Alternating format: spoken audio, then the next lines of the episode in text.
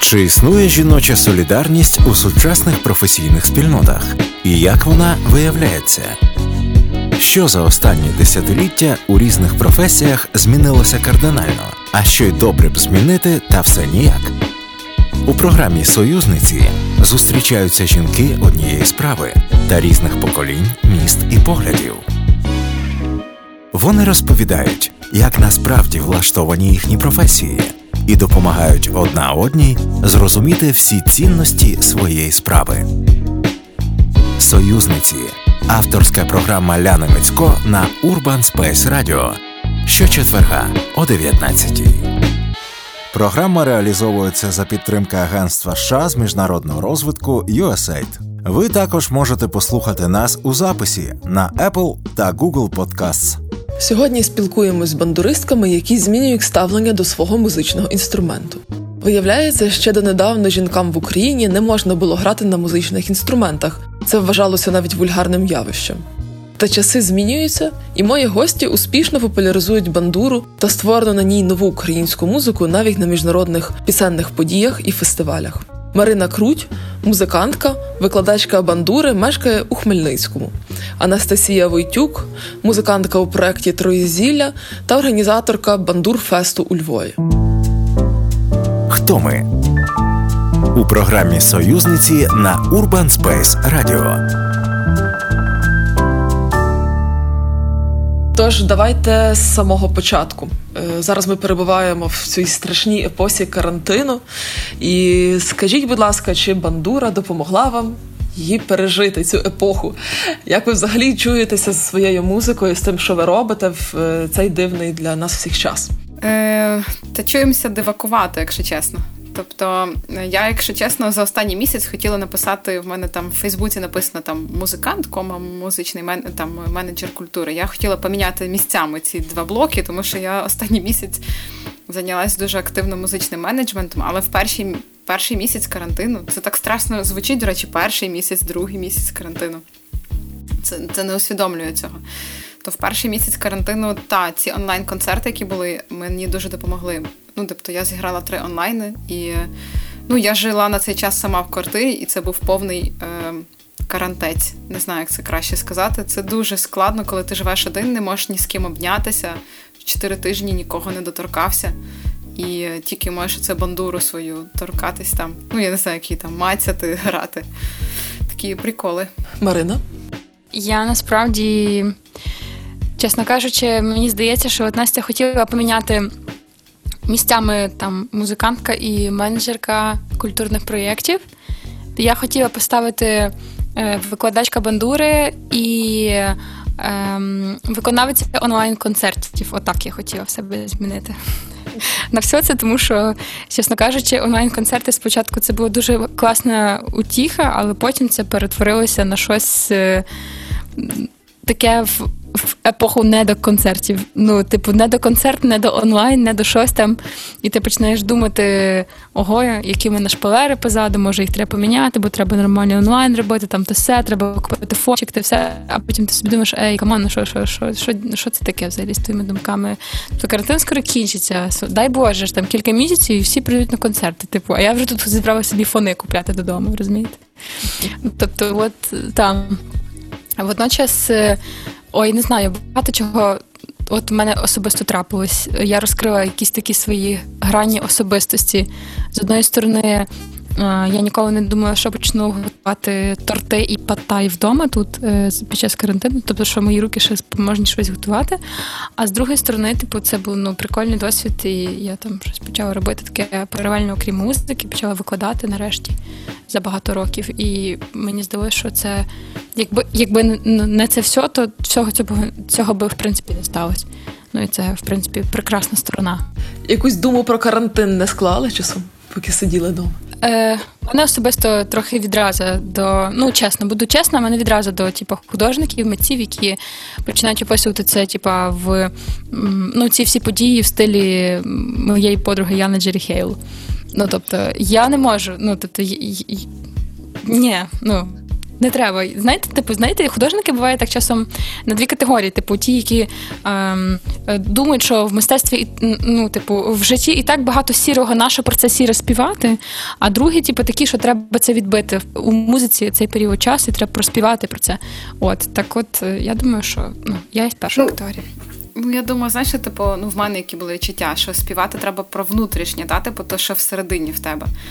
І оскільки зараз цього внутрішнього часу було реально більше, ну в мене було більше, ніж зазвичай. Зараз вже позменшувалось, бо ми собі всі понабирали вже нових діяльностей. Та?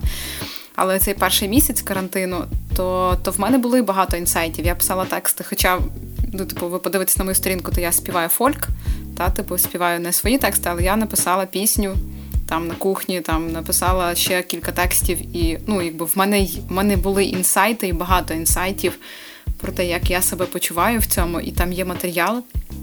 І не знаю, що з нього далі буде, там чи чи буде, але може.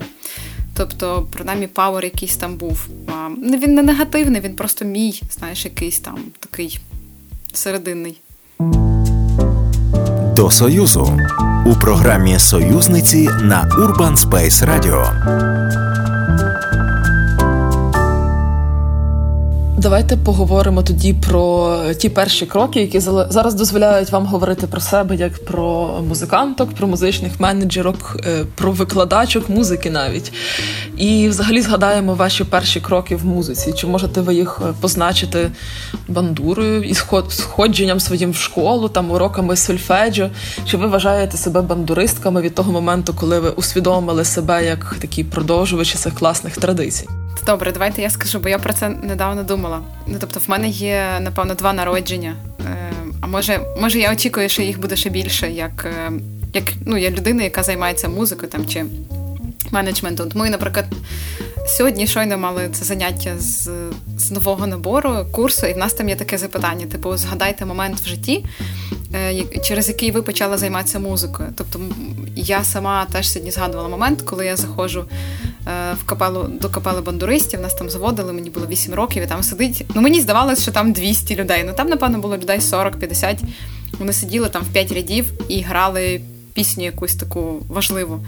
І мене це дуже вразило, і це, напевно, дало мені заряд так на потім на наступних 15 років, всі, що я була в капелах бандуристів.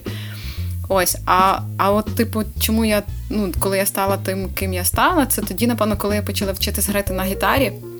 Я паралельно граючи в капелах, е, грала собі на гітарі там Кріп, там Radiohead, е, Beatles, Cranberries. І для мене це було от реально це було два паралельні світи, які не можуть перетнутися.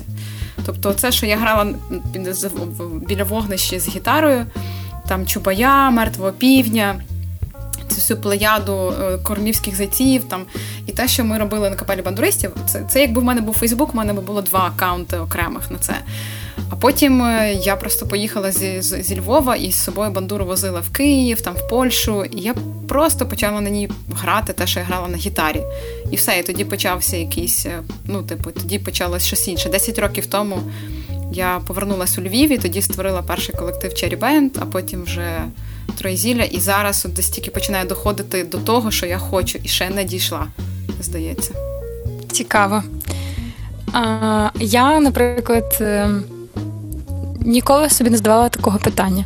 З, з якого моменту ти почав себе ідентифікувати як музикант там, чи бандурист? Е, не знаю, бо мені здається, або ще я тоді почала і до завтрашнього дня, і це було так само періодами, або я взагалі ніколи про це не думаю, себе ніколи навіть так не ідентифікувала, чесно кажучи. Ну тобто, це дуже цікаве питання. Дякую, Ляна. На здоров'ячко. Давайте тоді від е, ти тоді відповіси е, так, е, чисто своїм хронологічним досвідом, якимось історичним. Коли ти вперше захотіла грати саме на бандурі, чому ти прийшла і сказала, що ти хочеш бути не піаністкою там чи не скрипалькою? Цю історію розказую дуже багато, але якщо образно, це все сталося внаслідок першого досвіду, першого прототипу, так би мовити такого ну, дитячого прототипу. Та? Тобто я побачила когось старше, мені сподобалось. Це був перший вау. І оце перше вау, здрастуйте, воно прийшло в музичну школу. Потім через два місяці після цього. От тому, власне, ну так і все сталося. А я от тільки що подумала, думаю, що, мабуть, що логічно було би якось тоді е, почати відлік від того періоду, як я почала писати музику. А мені здається, що я почала писати музику ще набагато раніше, аніж я почала розуміти, що я пишу музику. Тобто, отак. Того я не знаю. Ну, я не знаю. Я ніколи не задумувалась про те, що, коли як і і, і, і, і взагалі, типу, ну собі граю і граю. Я просто не знаю, як по-іншому. Типу, ну це такі голосні слова, власне, але реально. Але карантин мені показав трохи, що можна і по-іншому, в принципі. Та від частини. Від частини там є торти, там є моя лапша, яку люблю готувати, є діти, яких я вчу. Тобто можна зробити багато чого іншого, окрім основної діяльності, яка була раніше сценою, наприклад то мені сказала товаришка, е, ти маєш собі придумати професійну мапу чи мапу діяльності, що завжди, коли пропадає основна діяльність, можна повернутись там до не знаю, до перекладів. Класно, що у вас є своя мапа діяльності, і ви не стали в якийсь ступор, коли наступив ось цей момент. Хочу додати е, про таку примітку. Я, от, наприклад, помітила за карантин, що є люди, які дуже швидко адаптуються власне, а є які трохи повільніші. Та? От я, наприклад, рахую, що я повільніше адаптуюсь. Тому що от навіть подивитися по нашим медіа, типу, хто там найперший запустив онлайн-концерти, та? той самий слух. Він почав робити це першим. Ну, один одним із перших. Типу, тобто, і головні редактори, типу, це от ті люди, ем, ну, мої знайомі, наприклад, які вміють, от вони видно по тому блокесі, що вони дуже швидко адаптуються до даних умов. Типу, хтось довше, хтось починає робити це вже через два місяці. Хтось на саме перший це почав робити. Я, наприклад, десь там посередині, між останніми і першими, десь так. Ну тобто, і я зрозуміла, що в принципі зараз е, в нашій індустрії виграє той, хто думає найперший. Так було в принципі всюди, де прибігаєш е, найпершу 100 метрівку там і ти виграв. Але тут, от в нашій виявляється індустрії так само. Типу, якщо ти придумав це перший, також прикольно і класно. Типу. Що в основі у програмі Союзниці на Urban Space Radio. Є таке ще питання, е, трохи важке для мене для розуміння, бо завжди здавалося, що бандура це є такий автентично український інструмент, і напевно він був десь там ще і за козаків, і може ще десь раніше, але потім моє життя прийшла така реальність, що насправді це вже осучаснений інструмент, який створився мало та нам в епоху радянського союзу що він є таким же е, переробленим. І коли ви починали взагалі свою діяльність як бандуристки, чи ви взагалі входили в контекст цього фольку? Е, чи пробували ви розібратися в ньому і якось надати тому, можливо, історичної важливості, і чи досліджували це питання? Окей, ну дивіться, типу, тут тут просто є цілі кластери свідомості, які проходить бандурист, і йолки-палки скажу, що це складні кластери свідомості. Тобто ти як малявка, та маленька дитина потрапляєш якесь е, кудись. Та? Тобто я, наприклад, виросла в капелі бандуристів. Взагалі, е, я нещодавно зрозуміла, що перші пісні, які я вивчила, несвідомо. От мене батьки віддали на якийсь гурток там в 3-4 роки. Це були повстанські пісні. Я ж не вибирала цього. Якби я ж несвідомо хотіла співати там про січових стрільців. Ну тобто я не говорю це погано чи добре. Я говорю, що це складні речі. Ти попадаєш в світ, і тобі здається, що цей світ такий правильний, і так має бути. І ти там живеш. Проживаєш там 14 років в капелі. А потім, коли починаєш свідомий шлях, від цього всього відриваєшся, та е, теж не кажу погано це чи добре, е, то ти розумієш, а бандура, чернігівська чи львівська це не це не старовинний інструмент. Раз. Б. Грати народні пісні не обов'язково на цьому інструменті. Це хроматичний інструмент, який був створений для того, щоб на ньому можна було грати все інше. І, можливо, фольк-пісні так само, але все інше, типу, важливіше. Виявляється, є старосвітські бандури і кобзи, які діатонічні, менші, і вони були інші. Виявляється, є торбан, який типу був елітним інструментом, кобзи і бандури старосвітські, які були, типу, не, елітними, бо їх було простіше зробити і легше на них навчитися грати. Виявляється, купа людей не доганяють цього всього, що перелічено перед тим. Якби І е, розумієте, в чому прикол? Що на бандурі сучасній, ну тобто, можна грати все, що хочеш, в тому числі фольк. Але не обов'язково не обов'язково. Тобто, якби прикол в тому, що ну бери і роби, що хочеш. І мені, ну тобто, за що я борюсь зараз? Чому ми там створили бандурну аплікацію? Чому ми там пробуємо знайти цих хедлайнерів на Львів Бандурфест, яких Нема вже нема, ми вже всіх привезли за три роки. Тому що я би хотіла, щоб в Україні е, народна музика асоціювалася з старосвітською бандурою і з кобзою, а бандура була просто класним інструментом, якби на якому бери і грай там, те, що Марина грає. Мені в голові зараз твоя пісня грає там та-да-да-да, да-да-да-да-да.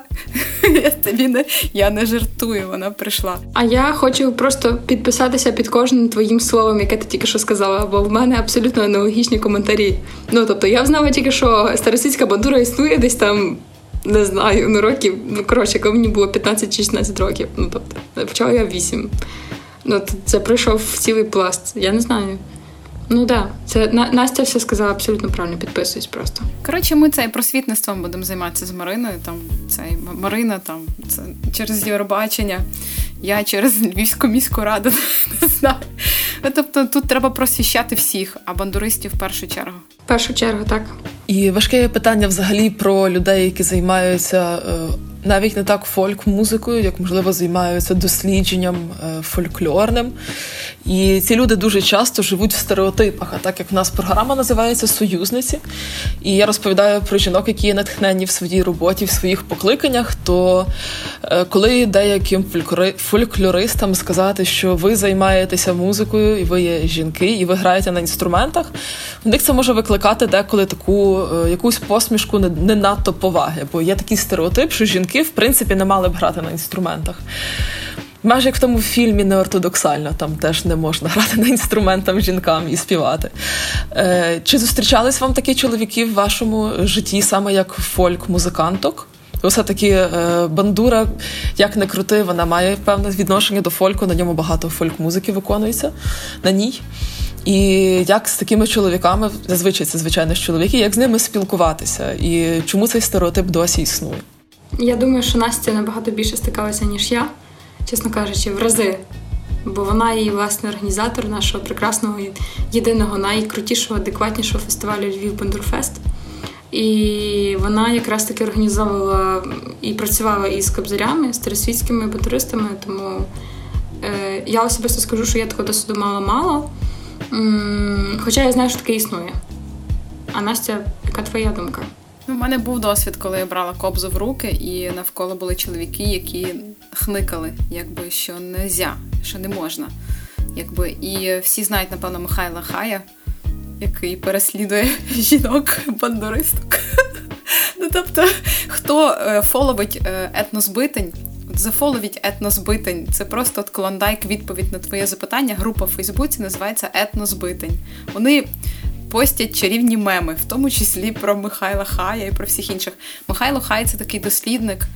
Він, коли бачить е, в інтернеті, наприклад, якась дівчина має фотку з кобзою, він починає там флудити жахливі коментарі. Ну, це така постать, яка от, відповідь на твоє запитання, от вона в цій постаті. А в мене був досвід, коли я кликала на фестиваль сучасної бандури. От у нас була е, Back to the Roots, типу, ми от висвітлювали кобзу, е, старосвітську бандуру. І коли один з виконавців на кобзі довідався, що приїде жінка, яка буде грати на кобзі, він мені сказав в трубку, що він не приїде. Я кажу: ну давайте побалакаємо. Ну потім, вже коли вони всі приїхали, ми там разом супчик їли, то нормально все було. Але були такі закиди. І я особисто, коли була в Канаді один раз давно, то ем, я грала на кобзі вперше в житті там, в Віктора Мішалова вдома, і він тоді ще піджартовував, що жінкам не можна, жінкам не можна. А я ну реально такі ледь не трясучимися руками. там. Ну, Це просто трохи абсурд, серйозно. Люди, це такий патріархат. Ну, Тобто це дискримінація, і з цим треба ну не те, щоб боротися, просто береш бандуру та й граєш і плювати на всіх. Тобто зараз собі кожна жінка може дозволити навіть купити старосвітську бандуру чи кобзу, тобто це не є якісь там мега гроші. Коротше, це ну знаєш, я називаю лагідна бандуризація. Береш та й граєш. Е, чи тоді взагалі що жінки цей момент, що жінки взяли в руки щіпкові ці інструменти, які були так е, характерно патріархально чоловічі, почала на них грати? Чи це є е, один із цих моментів осучаснення бандури, над яким ви працюєте, на вашу думку? Чи це не є спеціалізоване таке осучаснення, це просто хороший плин речей в світі? І на вашу думку, які взагалі є ще способи осучаснити бандуру? Бо багато хто все таки має про неї такі дивні асоціації, які стосуються виключно е, там повного відтворення фольк-пісень, наприклад. Е, які ваші варіації на те, як наблизити бандуру до глядача? У мене таке запитання, відповідь. Наприклад, новорічний концерт ми грали, то я була єдина жінка, хто на сцені грав. Ну, в той концерт, коли ми грали. Всі решта були чоловіки. В музиці взагалі чоловіків більше.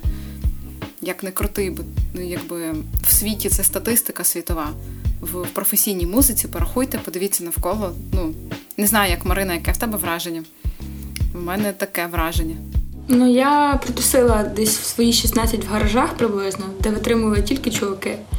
І було, і, до речі, цікава історія, що я в ті гаражі прийшла на каблуках із такими сережками здоровими круглими. І потім я перетворилася на хіпстерську з етноторбою, е, екоторбою, точніше, і з фенічками, і з різним таким цікавим хіпстерським одягом. Ну, Типу, в мене також прийшла свого часу ця трансформація. І тоді було насправді більше чоловіків там. Ну, бо тоді це був ну, така панкуха, був такий рок. І там більше чоловіків. Хоча мені здається, що що рік тим і далі з'являється там багато інструменталісток, які, ну тобто, не тільки класних там басистів, а ще більше там ще діти починають підростати, дивувати. Дівчата, типу, різні. ну, типу. Тобто, отак, ну та я так само помітила, що багато ну, більше чоловіків.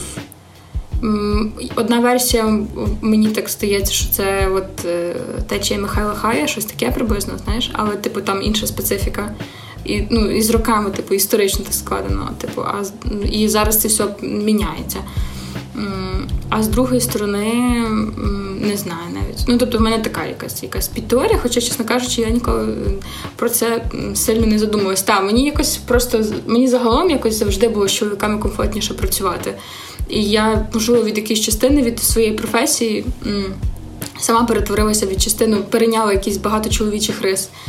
І і, і якось так не знаю, змуту, змутувала чи щось таке на кшталт такого.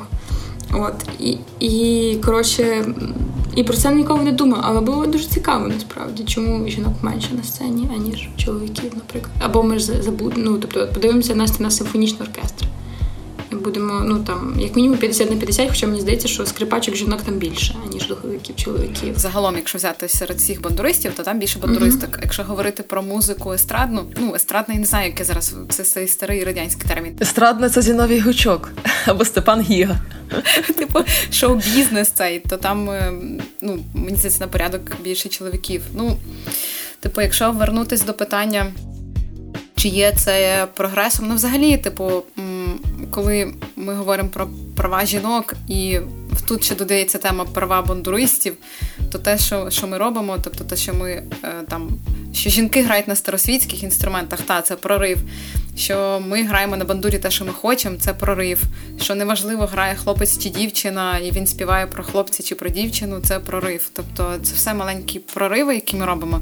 А щоб це е, пішло вперед, то то треба величезні інвестиції на розвиток самого інструменту. Мені здається, в бандуру треба вкласти дуже багато і не знаю, там якісь цілі продюсерські центри мати, щоб своїх ем, виконавців пробувати. Ну так як ви знаєте, що там в розвиток української мови там культури вкладаються кошти. Ну це є речі, які. Якщо Україна хоче, щоб вони стали крутими, то туди треба інвестувати. От мають з'явитися різні моделі інструментів, інструменти для дітей в першу чергу доступні там не за 25 тисяч гривень. А щоб за 5 тисяч гривень можна було піти і купити просту бандуру, на якій дітятко зможе вчитися грати, а не дітятко, яке піднімає 9 кілограмову бандуру. Ну нехай воно купить там ще за півтори тисячі гривень стійку від Івана Ткаленка, і тоді буде грати. Але, блін, я вже думала недавно, якби в мене в дитинстві був вибір між бандурою і укулеле, можливо, я б взяла укулеле, якби було тоді укулеле. Розумієте? Бо це просто. Ну, невідомо, яким чином ми втримались з цими бандурами. Хребет не поламався. Я не знаю, що це таке. Чому? Просто це якась звукотерапія чи що. Ну, коротше, розумієте, всі дуже люблять бандуру, всі дуже класно говорять, що вона така прикольна, тра-та-та. Але своїх дітей вони віддають на гітари, на фно, там на всяке інше. Всі дуже люблять на юридичний, всі дуже люблять бандуру, але куплять квиток там на щось інше. Ну тобто, розумієте, це такі два різні образи. От я люблю калину, червону бандуру, там дратата, але я слухаю це і віддаю гроші на це. Поки ці два світи не зійдуться, і люди не почнуть платити за бандурні концерти, і бандурні концерти будуть якісні, типу в різних стилях: джаз, там електроніка, українська народна пісня, там академічна, там авторська, все там соул, хіп-хоп. Поки воно не буде якісне, воно ж не до кінця якісне. Воно ж якісного дуже на пальцях в Україні. Е, Марино, а ти відчула після свого виступу на відборі до Євробачення, що оцей е, поріг між людьми, які вважають бандуру чимось красивим і недоступним, і людьми, які цей поріг рапом переступили, хоча б інформаційно, що ти трошки наблизила їх до цього розуміння, що на бандурі можна грати, і можна грати музику, яка не схожа на вишиванка, там козаки і так далі. І як ти цей фідбек відчула на собі? Чесно кажучи, це було ну, десь відсотковий, ну десь, от якщо розрахувати по відсоткам, це було десь, напевно, 250% пушу верх, за що я вдячна. І наскільки там свого особистого промоушену, як промоушену інструменту. Зокрема, от останні меми, ми вже шукаємо різні меми. Останній мем, який ми знайшли, це на OLX зображення білої бандури і підписана Біла бандура, тренд е, цьогорічного сезону. Е, дівчина виграла Євробачення. Ну, виграла, так? Ясно, виграла. Виграла Євробачення і біла бандура. От ви купляйте білу бандуру, будете також класні. Типу, це останній мем, який ми побачили. До речі, Іван Ткаленко побачив нещодавно його. От, а, Зокрема, про все інше, то е, та е, та ясно, що ясно, що це дало, і ясно, що е, слава Богу, що, що, по-перше, мене ну, тобто сам сам факт того, що мене вже туди допустили. Ну, пройти кастинг, написати пісню, це вже означає, що типу, оця от скала вона вже потрошки рушиться, та, цього холоду і цього неприйняття чи якогось нерозуміння. От і при ну прийшла увага, тому що прийшла і критика, прийшли і хейтери. А якщо прийшли хейтери, значить вже є якийсь резонанс. І хейтерів пішов так нормально, типу, і вже там багато різні думки почали висловлювати. Хтось там почав казати, а то вона тільки цицьками трусить, на бандурі вона взагалі грати не вміє. Що це таке, якась шарлатанка, та то сьо. Ну коротше, ніхто ж не знає. Шарманка. Там, шарманка, шарлатанка, шарлотка. Оце все почали писати.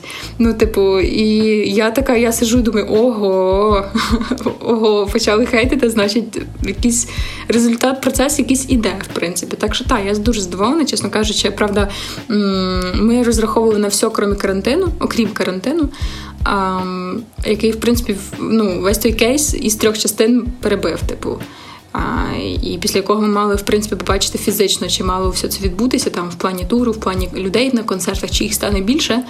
І ми всього це не побачили. На жаль, надію, що побачимо сни. Але себто я ну в інтернеті я бачу якісь там це, якісь там фан-аккаунти, якісь там зображення, діти малюють, там, ну, тобто якісь е, кавери, типу, ну, процес пішов. І, я не хочу це звертати в, в в, дуже егоїстичну тусовку, там що це тільки все для мене, все моє. Ні. Я думаю, що це і допомагає, ну, що це і поможе іншим насправді подоланні деяких там стереотипів там чи ще щось, чи е, в подоланні когось тиску, коли дитина каже, мамо, я хочу піти, а вона каже, ні, не піде, що це за непонятний інструмент. Вона каже, а, то ж на крут на ньому грає, наприклад, там чи троє зілля я чула у Львові, там, наприклад, та. Типу вона скаже, а, да, прикольно, давай. Ну тобто ми даємо референси, ми референси стаємо потихеньку. Як би це не звучало там егоїстично. Так само, як і для мене колись та дівчина в селі в клубі стала референсом, і я пішла. І так само і зараз діти, вони так само йдуть, бо ми стаємо референсами. І це зовсім не егоїстична штука, це для всіх, абсолютно. Для нашого інструменту робимо. Во благо, союз.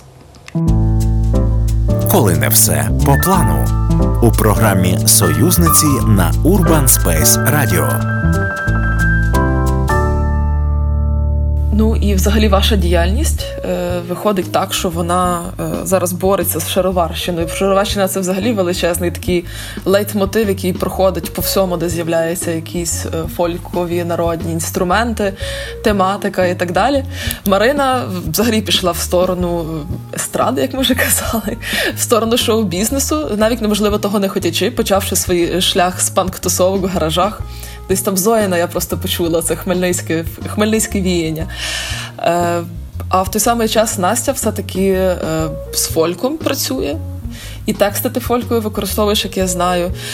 Але поки, напевно, існує хор вірьовки, доти люди будуть вірити, що саме це якраз є українським фольком, але ж е, насправді так не є. І ти, напевно, вступила в ту канву, в якій працює зараз та сама Горбачевська, пробуючи надати якусь популяризацію е, саме тої справжньої української музики. І як ти думаєш, чи вдасться нам це зробити раніше? Нам вам зробити це раніше? Це побороти комплекс е, шароварів раніше, ніж хор вірьовки зникне, наприклад?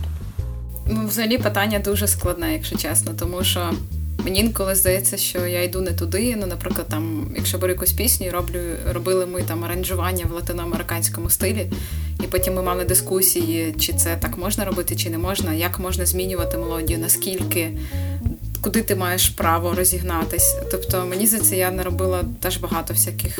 Дивних речей, хоча я всі їх робила дуже щиро, тобто не було такого, що там робила щось бездумно. От мені Знаєш, це так дивно може зазвучить. Мені інколи не зрозуміло, чому я не пішла ну, типу, в якусь свою творчість. Бо я писала пісні з гітарою, до речі, писала. Я, мабуть, маю відповідь, тому що я боюсь це зробити. А з іншого боку, ем, інша річ, яка якби ну, пом'якшує попереднє твердження, це все-таки фольк-пісні. І завдяки, до речі, Уляні Горбачевській її тренінгам, там моральний power коли співаєш там пісню Ой у полі древо, і ти шариш. Це пісня про життя і про смерть. І це пісня, через яку ти можеш можеш бути реальним передатчиком. Тому що не всі мають е, е, сильний, е, е, ну, здоровий егоїзм, який дозволить бути передатчиком, коли ти співаєш свої пісні. Я, наприклад, ще не до кінця готова співати свої, і мені ну, я готова виконувати роль передатчика народних е, змістів. І з цим я ну, справляюсь на на якийсь відсоток, там, на який я можу. Та? Там прийде час, і я зможу передавати щось інше, е, не залазячи, знаєш, не переходячи цю дозу егоїзму. Я не знаю, чи це зрозуміло, я говорю. Якби, ну, Мені подобається роль музиканта, коли він є чистим каналом, який отримав і передав. Тоді ти відчуваєш цей кайф, чому ти в цю професію прийшов. Якщо там починаються вже інші двіження, рухи, там, то це забирає енергію, і це дуже швидко виснажує. І ну, тобто я вчусь якби до цього, хочу йти до до вищих левелів і з радістю туди піду. Ну тобто, що можу підсумувати, народна пісня дуже сильна, але не вся. Є всяка фігня, яку не треба співати там і.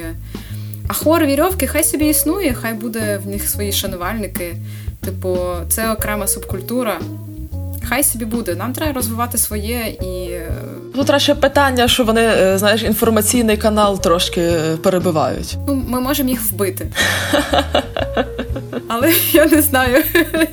Я не знаю, чи це законно. Але у вас бандури по 9 кілограм, так що ми, в принципі, можемо об'єднатися. Виріжіть це з інтерв'ю, це буде компромат колись, якщо хто.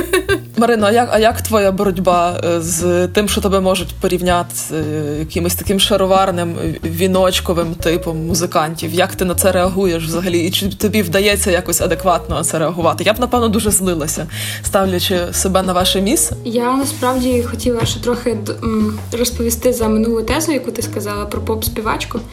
Е, трохи мені здається, я можу з нею не погодитись, бо останній мій сингл стрільнув як е, сингл з поп-співачки. Але перед цим е, в мене був бекграунд. ну, ну, і я б себе взагалі в своєму біо я би не хотіла ніяким чином обзивати словами шоу-бізнес чи поп-співачки. Ну ніякому випадку. Типу, от мені просто зараз так чується, так бачиться, так ну такий період часу, і я так і роблю. Але ну насправді, типу, це був третій альбом такий який можна назвати там більш поп-музика. Але перед цим типу було ще два альбоми, які важко внести на радіо взагалі, і які не крутять по радіо. Ну тобто там було і багато різних проєктів. Е, Ну, коротше, я типу, стараюся себе не обмежувати в цьому стилі, не стараюся себе не називати ніяк.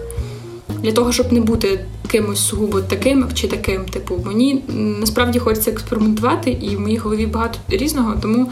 Е, Я я можу внести свою лепту до цієї тези, бо я так само дратуюся, коли те, що там роблю я по концертах, називаю андеграундом. І так само знаю, що дратуються люди, які роблять поп-музику, бо поп, тому що вона на, на, набуває популярності. Андеграунд, бо воно починається з низин. І ці межі зараз дуже розмиті. Деколи можна залити на SoundCloud якийсь один свій сингл, і він раптом потрапляє в чарти, і ти не розумієш, як це сталося. Або в якийсь поп-проект вкладають багато грошей, як в групу Калуш, і вона нічим не вистрілює, і не може ніхто запам'ятати жодної їхньої пісні. Тому тут без образ ніяких. Це йдеться лише про інформаційний е, якийсь е, вибух, який стався або не стався. А з приводу е, е, шароварів і, і калини.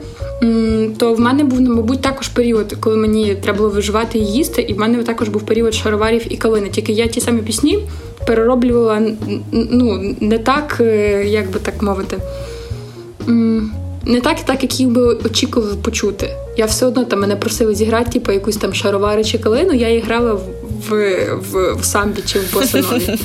Ну, типу, їм було байдуже, а мені це було принципово. Саме так грати. Е, Ну, і все, власне. Тому і. Е, е, не знаю, я, я, наприклад, стараюся не дивитися і стараюся не осуджувати там інших бандуристів, які працюють в даному ну, стилістиці етно, яке мені не подобається типу, стараюсь взагалі типу відмовитися від будь-якої оцінки, але є речі, які мені, наприклад, ну, типу, тобто, ж головне, типу, можеш зіграти шаровари і калина, але як ти це зробиш? Та? Тобто я ну, я крізь це пройшла на свого часу. А якщо там мене, слава Богу, ще ну, не сильно там е, зацькували такими коротше тезами там про таке, що от, тра-та-та, я стараюсь навпаки від цього відходити. І, мабуть, мій внутрішній порив. І моє внутрішнє таке стремління відійти від цього всього, тому що я навпаки, типу, шугаюсь і лякаюсь, типу, цих шароварів і кавин, через те я стараюся як мога далі від, відлетіти від цього всього. Ну тобто, я часто задаю собі питання, на що взагалі чого я творю, що мене мотивує це це робити. Так, от одною з причин, можливо, типу, саме таке відходження від стандартної там е, історії, це було якраз таки ненависть до цієї історії, або там, ну не знаю, ну себто щось такого плану. Типу, так. Ну, складно від цього відштовхуватися. Я, Наприклад, коли йшла з капели, я просто сказала, ну я відчула, що це закінчення, але на мене дуже злились, що я йшла і не відпускала. І здається, навіть те, що я створила колектив, це було чимось таким. Порушила канони. Та порушила канони, все. Я порушила канони, а потім, ну, але потім ці люди приходять на бандурфести, якби знаєш, але але це було страшно. Ну тобто, е, якби коли йти своїм шляхом, але це єдиний правильний шлях, реально. Класно робити свою реальність.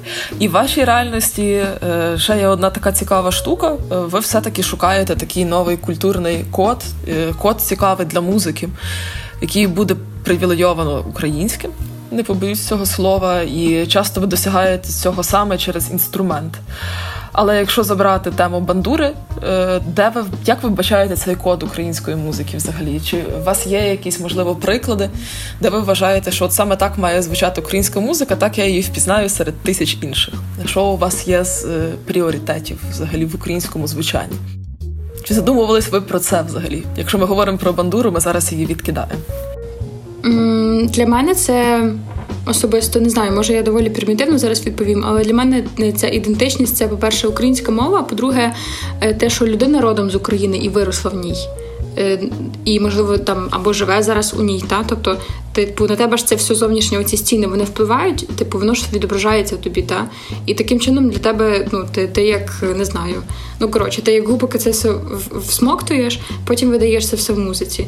І воно, мабуть, що от таким чином. Тобто український помідор це помідор, який вирощений на теренах України, та власне, і на, набутий е, в ну. Коротше, він зростився, тому що його виростила українська земля, конкретно територія України, яка має свої певні коротше, нюанси, яка має свої певні е, не знаю, клімат, е, умови, дощі, погоду, все все от воно типу сприяло. От воно разом в комплексі от стало українським помідором. Та? Так само і українські музиканти, і українська музика, яка виходить з того українського музиканта. Типу, він, ну, типу, він надихнувся типу, цією територією, він надихнувся цим періодом, цим часом. Він живе власне у цій банці. І от з нього таке виходить. Тобто, і для мене це є. Ну і ще плюс, якщо він співає українською мовою, так це взагалі, типу, ну типу, ну нашим кодом. Отак. Отак, я би сказала. Ну так, я теж от е, задумалася над цим питанням, і мені здається, тут дві течії можливі. Тобто питання брендування України в світі, та як ми хочемо, щоб нас бачили, і це що то нам наш уряд формує, чи наші там е, ці це, заклади культури, типу Український культурний фонд, там інші інституції, які зараз от порозквітали, і вони мені здається формують якесь брендування України, якби з тим проектом, які вони підтримують. І і тут читала в якомусь пості, типу, що десь недавно там на якійсь службі е, хтось йшов до причастя в сорочці, кажуть, о, це ж українець в Італії, а це був румун. Але, типу, українці так розбрендували вишиванку, що всі думають, що це якби. Питома українська штука там. Так, ну тобто теоретично, якби українська мова, сама і народна пісня може бути таким брендом, якби в різних проявах. Там і бандура туди теж входить. Але от з приводу цієї справжності, я теж я погоджуюсь з Мариною. Це про помідор і про те, що людина, яка виростає в певних ситуаціях, от певному середовищі, в певних історичних обставинах, вона несе цю якби е, ну, цінність цих пережиттів в собі, і її музика це відображає. Ще раз вернусь до тих самих мертвих півнів, які вони були унікальні. Там ці музика цих 90-х у Львові, яка вона була унікальна, тим, що вона була тут зроблена, і вона чітко відзеркалювала, що тут відбувалося якби е, чи там харківські ці групи. Е, тобто, що цінне те, що справжнє. І чим більше буде, чим більше люди будуть розуміти, що вони мають право і можуть робити справжнє, а не мусять копіювати е, те, що є за кордоном.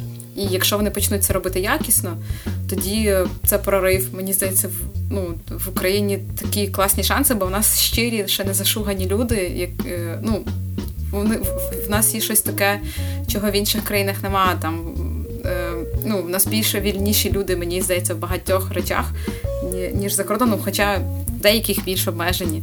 Тому може і українська музика справді має дуже багато шансів щодо цього аспекту. Ну що ж, мої помідорки? Перейдемо з вами до е, останнього українські. Українські істинно українські помідорки. Перейдемо з вами до останньої рубрики. Вона називається Немає часу на роздуми. Немає часу на роздуми у програмі Союзниці на Urban Space Radio. І я дам вам е, такі три е, тези, які ви маєте швиденько відповісти.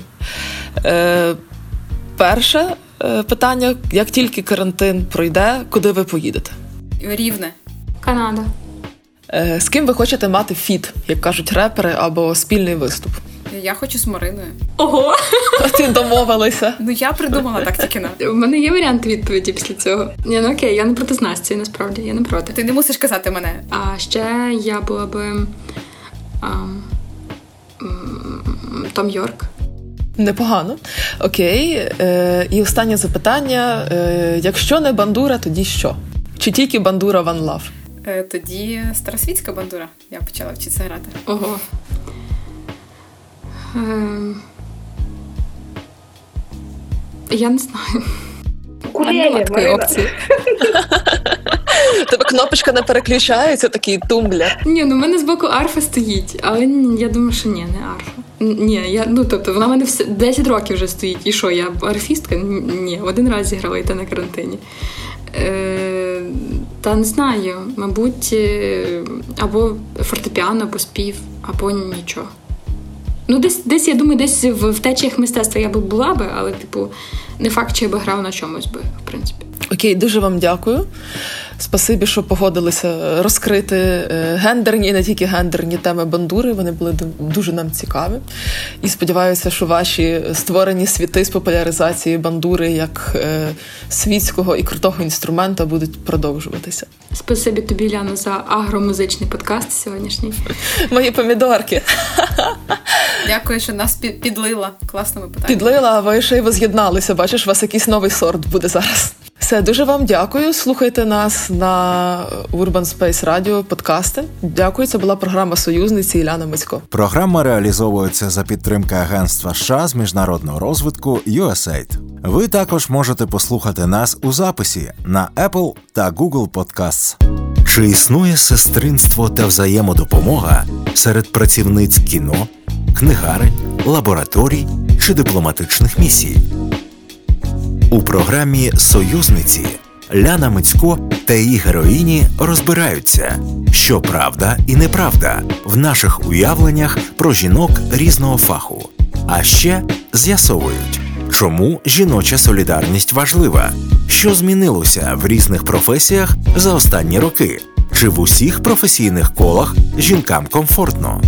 Союзниці широка боротьба проти вузьких стереотипів щочетверга о 19 на Urban Space Radio.